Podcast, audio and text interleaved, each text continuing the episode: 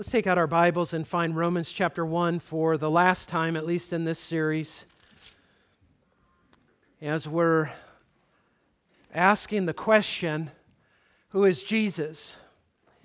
This we made our Advent series beginning a little earlier than the Advent season, about mid November. And this is our sixth week, and we will be finishing it. And if you remember, uh, those of you who have been a part of this, we're using Romans 1 and really the first seven verses, Paul's introduction to this letter, as our springboard and our outline for um, answering that very question. And what we're finding is that the answer to the question, who is Jesus? Jesus is God, and Jesus is the promised king and uh, over God's forever kingdom and Jesus is Lord. And that's what we're finishing with this morning. Jesus is Lord. Let's just read these verses, and then we'll do what we always do. We'll pause, we'll ask God through His Spirit to give us illumination in our hearts and minds and understanding what we're reading here and the parts that we'll be drawing out, and then we'll jump in.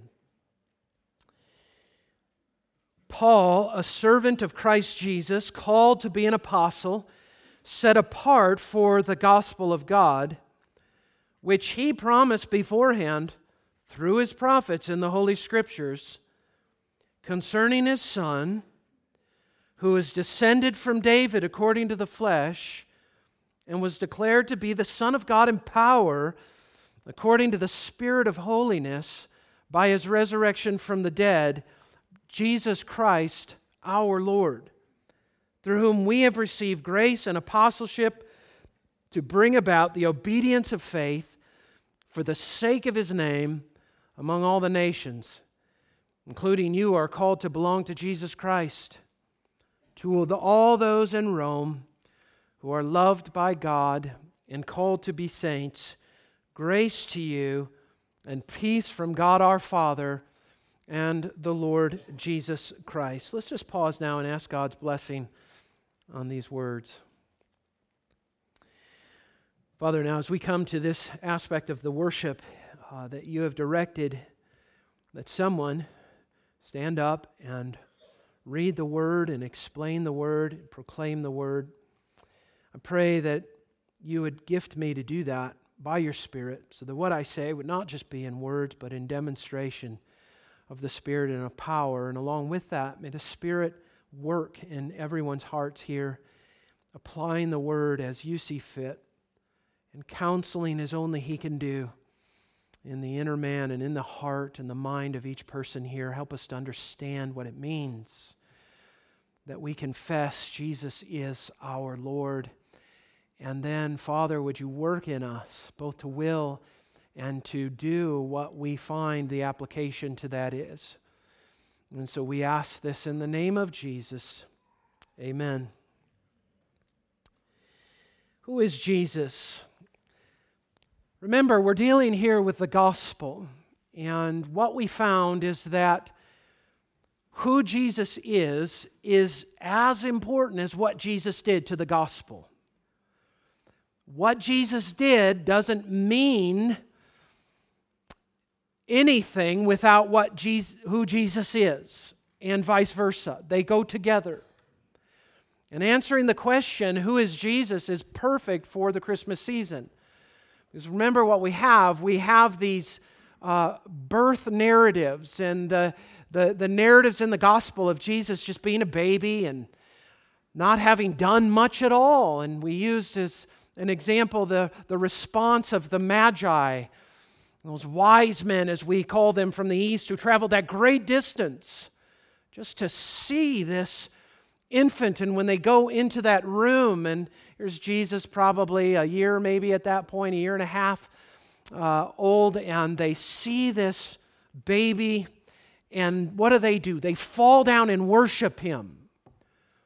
That's an inexplicable reaction to a baby, honestly. I know new parents sort of fall into the trap of worshiping their babies. I get it. Maybe some grandparents do the same thing for their grandchildren, but I'm talking about here are these, these men who are wise, who have traveled this great distance, they see this baby and they know to fall down and worship him. Who is this Jesus that deserves and warrants such a reaction from people? We have learned from this passage and many others that we've connected that it is Jesus who is God and he is king and he is Lord. So, just since this is the last time in it, let me just show you this. We'll walk through it just as a review leading into Jesus as Lord. So, Paul is saying that he's an apostle and he's been set apart for the gospel of God, which means the gospel that both originated with God. In other words, Paul's not making this stuff up. Neither was Peter or any of the other apostles. This comes from God, and it's about God, right? It's the gospel about what God has done for sinners like you and me so that we can be saved from our sins and enjoy Him forever. He promised it, verse 2, all the way through the Old Testament. So you read the Old Testament, and what you know you're reading is the promise of this gospel that comes from God. In verse 3, it's concerning his son. And this is where we began to see that this was gospel is uniquely centered in now on the Son of God. And we, we believe and taught that that was more than just, um, well, what we mean by that when we say that God is, is uh, God the Son, that Jesus is God the Son, is that He is the eternal uh, person in the triune Godhead equal with the Father and the Spirit. And that this person of the Son was the one descended from David. That's what we're celebrating at Christmas time. The Son of God became a man according to the flesh. And that Jesus is truly God and truly man, two natures in this one person, incomprehensible to us, but taught in the scriptures nonetheless. And then he was declared to be the Son of God, empowered according to the Spirit of holiness by his resurrection from the dead. In other words, what Paul is saying is that at the resurrection, and then Jesus is ascended into heaven, and he at that point was declared, or perhaps better yet, demonstrated to be the Son of God in power. And that is where he is right now, remember? Ruling and reigning from heaven at the right hand of the Father until he makes all his enemies his footstool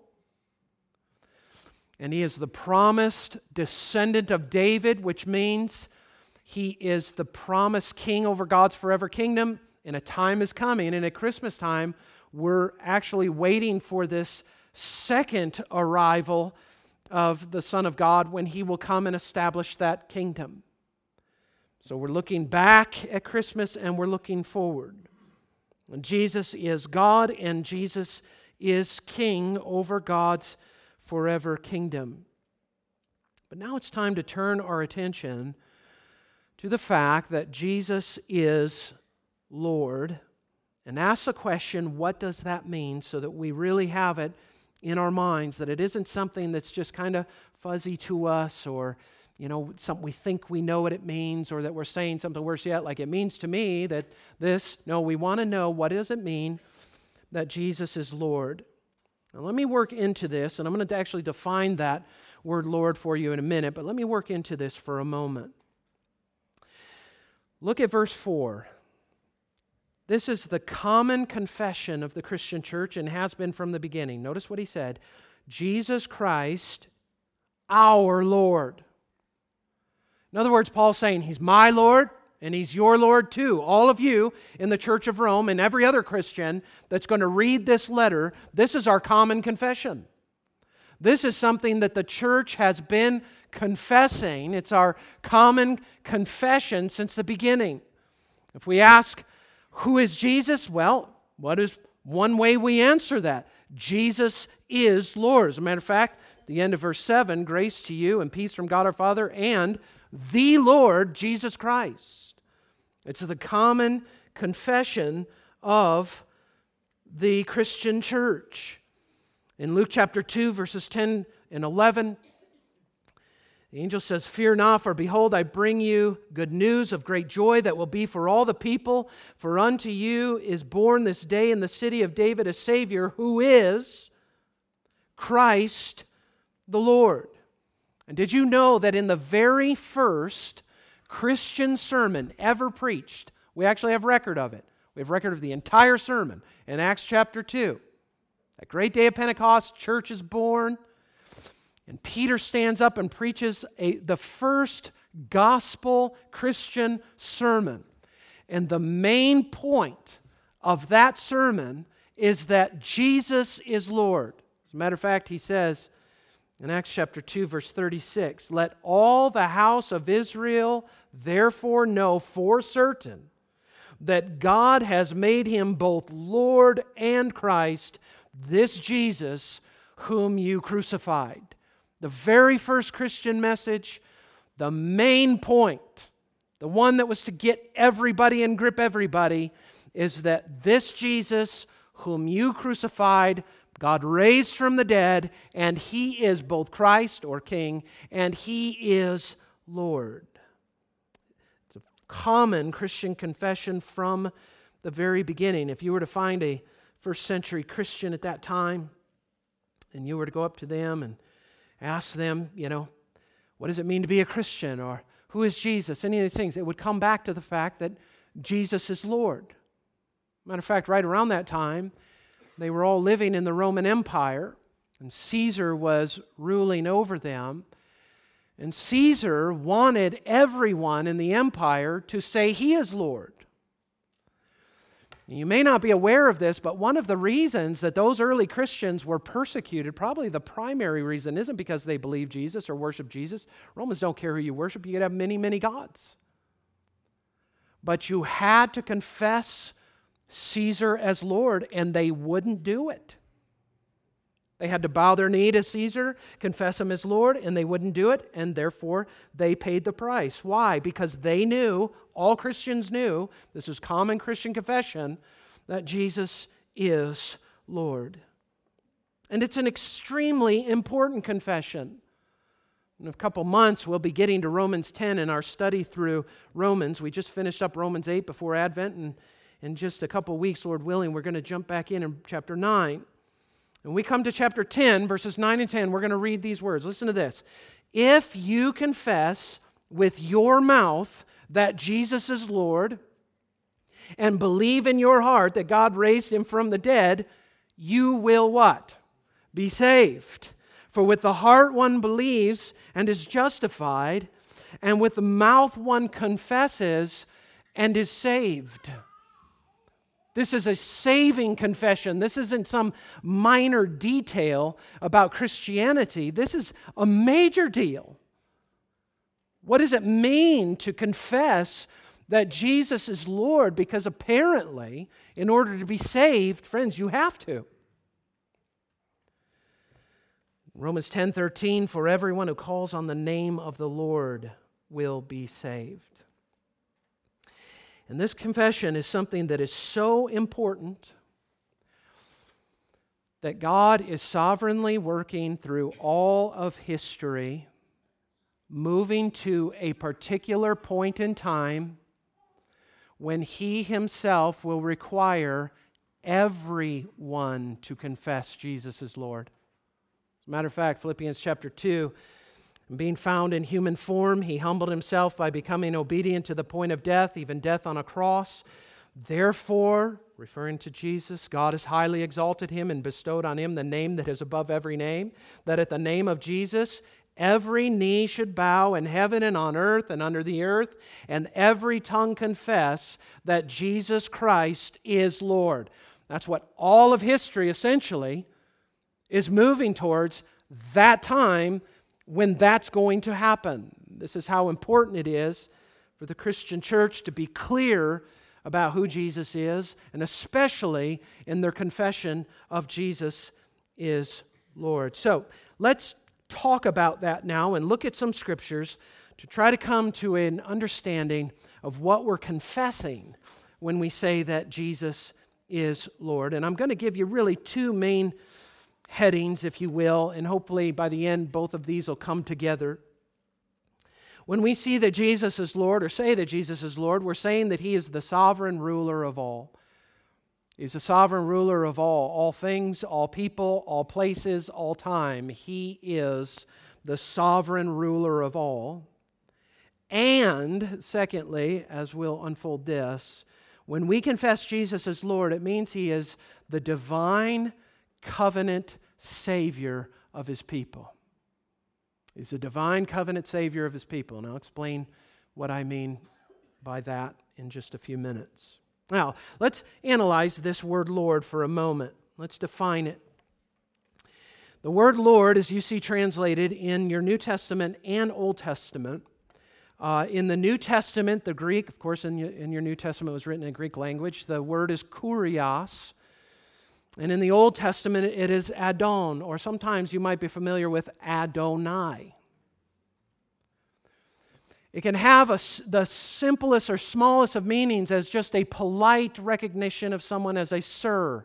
Like you would, uh, you would kind of approach somebody who you felt was slightly above you on the social scale and you owed some honor and respect and perhaps even some obedience, uh, you would call them sir, or we translate it as Lord. All the way up to, very clearly, as we see in the Old Testament in Adonai, all the way up to the sovereign ruler of the universe, Adonai. The Jews would be referring to God Himself as Adon. But the central idea of the word is one that has authority. Remember when we started this whole series and we said, we're asking, who's Jesus? Jesus is God and King and Lord. The one attribute that all three of those names and titles carry is the attribute of authority. That this is one who has authority, one possessing authority. That's what the word Lord means. And therefore, it's a title and a name that fits Jesus perfectly. Because it was Jesus in Matthew 28, verse 18, that said, All authority in heaven and on earth has been given to me. All authority in heaven and on earth has been given to me or we could say, what? Jesus is Lord. To say that Jesus has all authority in heaven and on earth is to say that Jesus is Lord. That's what he's saying about himself. I am the Lord. I possess all the authority there is to possess. But I want to go a step deeper with this. There is a divine aspect to this idea of confessing Jesus as Lord, the one with absolute authority. Remember that Hebrew word that's translated in the Old Testament as Adon or Adonai. It is the title that Jewish people would ascribe to God when they're thinking of God in terms of the one who's ruling over all things. This is very clear in Isaiah chapter 6 and verse 1. Remember, Isaiah has this throne room of God vision, right? And he says, In the year that King Uzziah died, I saw the Lord. Underlying Hebrew word, Adonai. I saw the Lord. He's sitting upon a throne. He's high and he's lifted up. He's exalted. And the train of his robe filled the temple. He is Adonai. He is the supreme, exalted ruler, king, one with authority over all peoples in all places and all times. Matter of fact, if you read in the book of Revelation in chapters 4 and 5, John gets another scene of that throne room and the word throne is used over and over and over repeatedly because it's drawing both the reader's attention, just as John's vision was brought to attention, to that sovereign throne upon which God rules and reigns over all creation. Not one thing happens, friends, in your life or mine or in this world, world that does not pass through that throne. He is exalted. He is supreme. He is El Elyon. He is the God Most High. He is ruling over all His creation, even right now, even though you read the news and watch the news and it doesn't look that way. But He is seated on the throne. But here's what's so breathtaking about that passage in Isaiah 6. At the end of Jesus' life, right before he goes to the cross, John is chronicling for us in the Gospel of John about, he's marveling at the fact that Jesus has done all these things and The Jewish people just rejected him. Right? He did it right in front of their faces. He, they saw him do these things. They're rejecting him. And then he quotes from that passage in Isaiah chapter 6. Okay? He quotes from this passage, and he says this in chapter 12, verse 41 Isaiah said these things because he saw his glory and spoke of him. Now, whose glory did he see? Well, on the one hand, we could say the Lord's or Adonai. But who is John referring to in John chapter 12? It's Jesus. He's the one he saw, the pre incarnate, of course, glory of the Son of God, who is what? Adonai, sitting on his throne, ruling over all creation. It's breathtaking. Who is Jesus? Jesus is Lord of all. He is ruler over all. He holds sovereignty over all. He is the ruler, especially too, of his people. See, we as Christians, when we confess that, we're the people in this world that are not acknowledging that. Remember, the time's coming, every knee's going to bow. They're all going to admit this, they're all going to confess it. But we are the people in this world uniquely who confess it now willingly, joyfully. We confess Jesus as Lord, or as Paul put it, Jesus Christ our Lord. We are the people who confess Him as Lord. This is why the essence of discipleship is obedience to the one with all authority in heaven and earth. This is why He said, All authority in heaven and earth has been given to me. Go make disciples of all the nations and teach them to obey all the things that I've commanded you. Your life, then, Christian, becomes one of learning by the grace of God and the power of the Holy Spirit to submit, as we've said in this series, every aspect of your life to the Lord Jesus Christ. Not just Sunday morning for an hour and a half, where we kind of bow our knee to Jesus as Lord on Sunday mornings, but our entire life, we're learning to bow the knee to Jesus Christ as our Lord in every area of our life. It is time, friends, for Christians and the church generally and Christians individually to return Jesus to his rightful place as Lord of our lives. The rightful place of submission under the authority of Jesus himself, who is God and he is King and he is the Lord. You know, one of the ha- most haunting questions that Jesus asked, I call it haunting because it's one of those questions that once you memorize this, once it's in your mind, it pops into your mind every time you do something you know was wrong. And Jesus asked this in Luke chapter 6, verse 46 Why do you call me Lord, Lord, and not do what I tell you?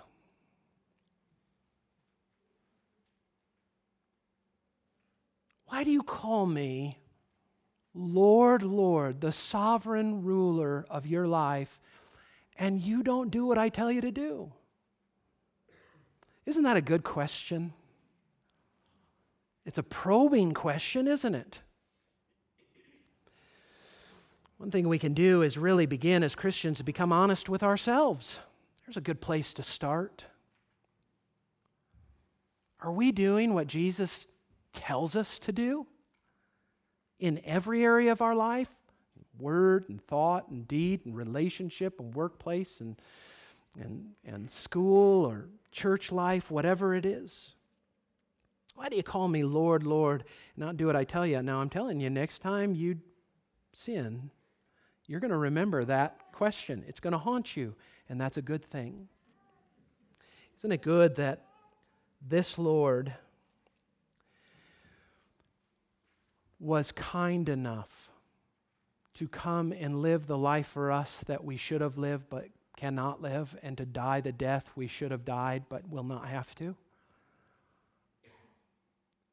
This is the Lord to whom we shouldn't be afraid to do some introspection and to just do some analyzation of our life all the time. As a matter of fact, Christmas time is a time to do it. Just analyze our lives because we got a new we got a year ending and a new year beginning. And maybe there's areas in your life you're like, I don't want to bring this into 2024. I'm tired of this sin.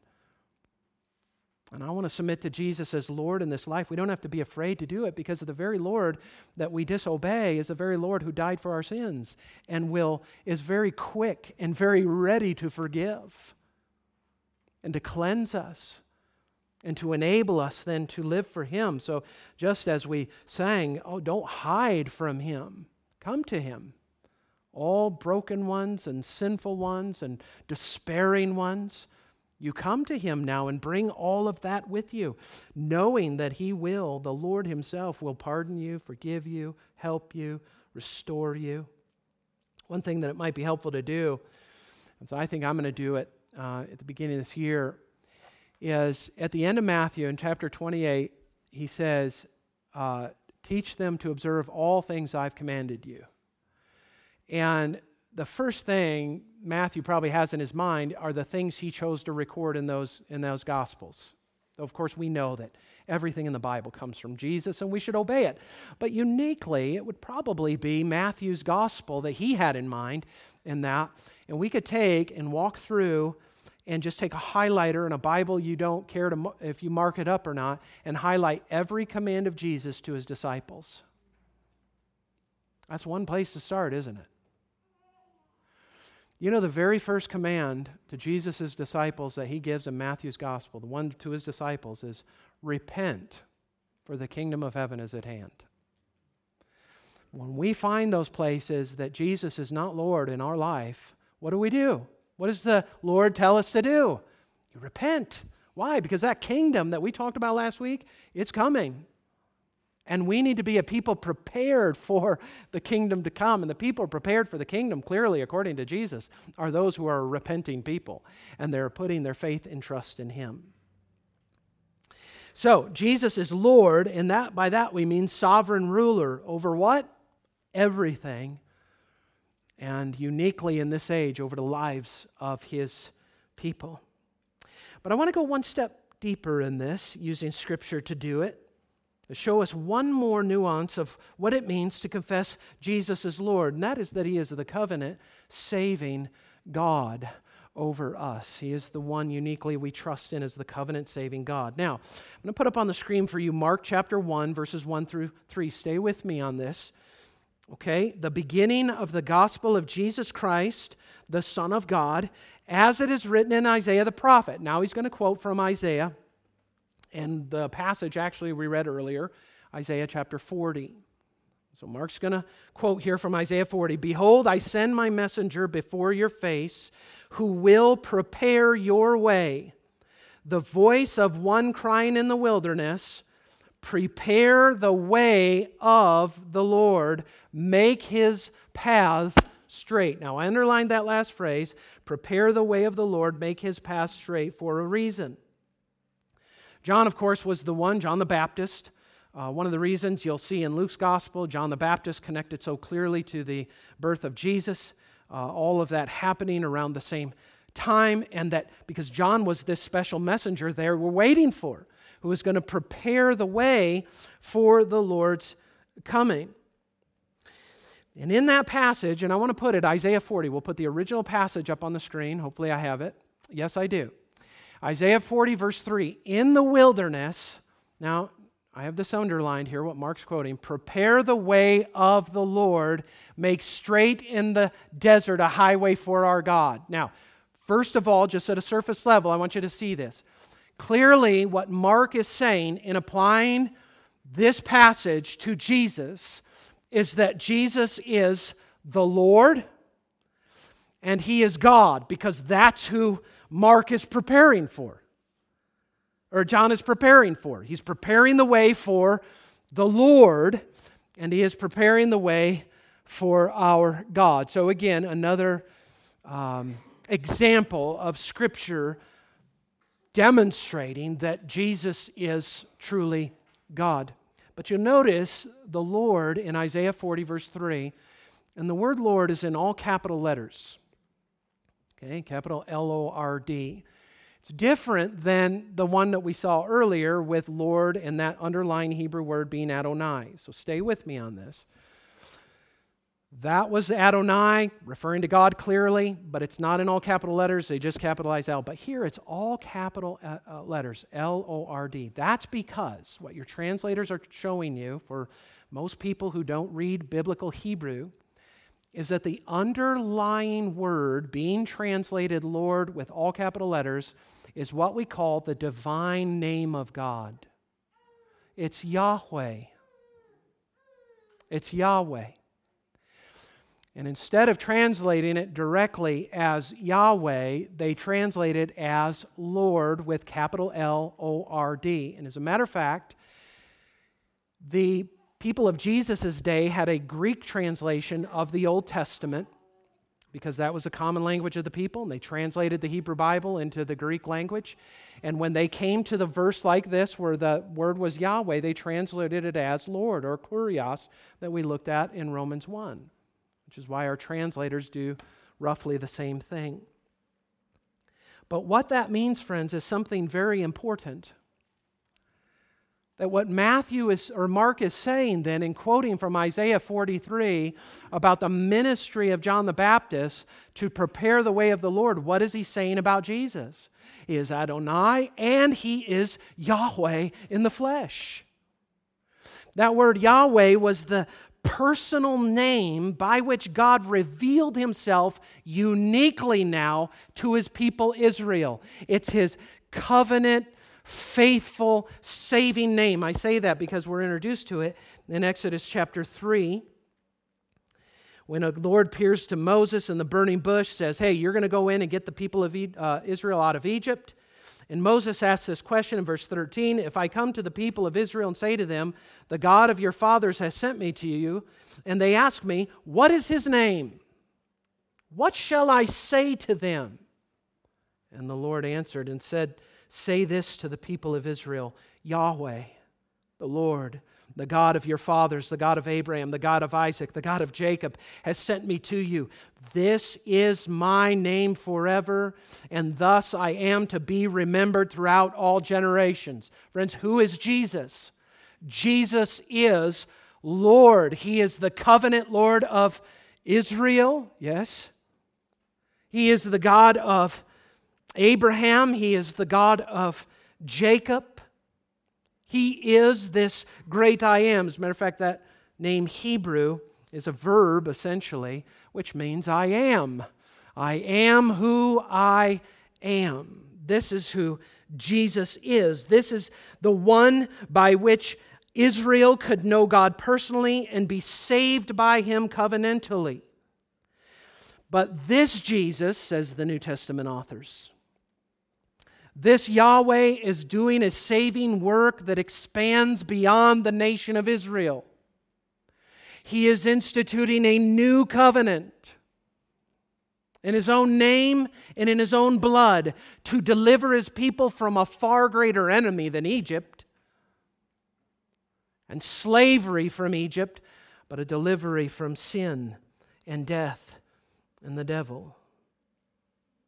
This means that Jesus then is our saving covenant God, the one that has been provided for us. He is our Redeemer, He is our Lord.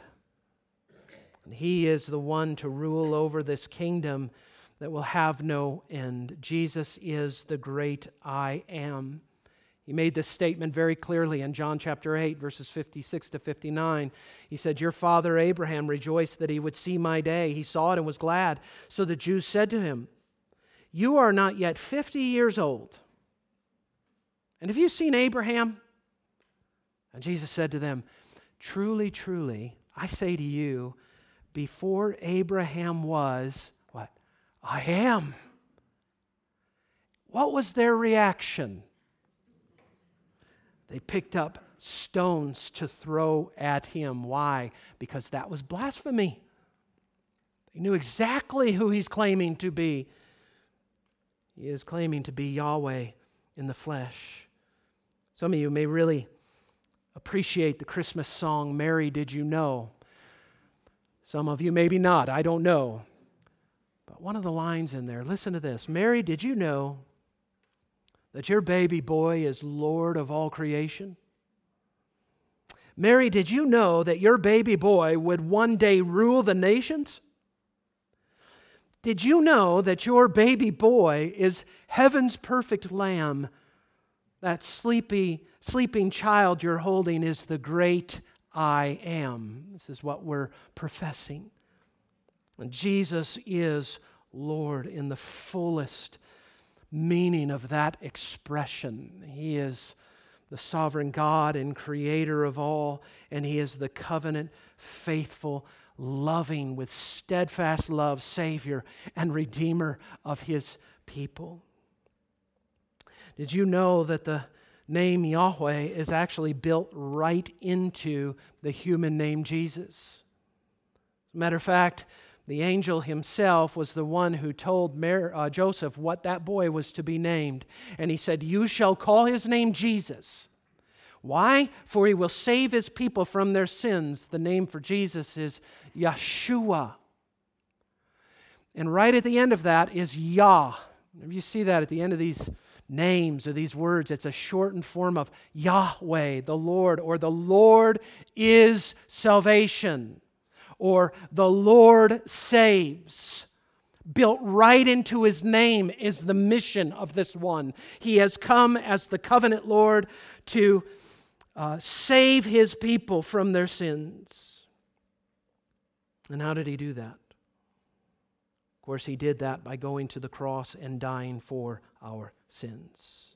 What a remarkable thing the gospel is. Lord of all creation, the great I am, the self existent one, becomes a part of his creation to save sinners. What a demonstration of incomprehensible love. And as we looked at just a few weeks ago in Philippians chapter 2, just a real, the prime example of humility that he would do this for you and for me. And that's why in Acts chapter 4, verse 12, Peter says very clearly, There is salvation in no one else, for there is no other name under heaven given among men by which we must be saved, only the name of the Lord Jesus Christ, the name that encompasses all who he is and what he has done for sinners like us. Christmas is a season in which we as a church uniquely proclaim the saving name of Jesus. We proclaim to the lost world that Jesus is Lord.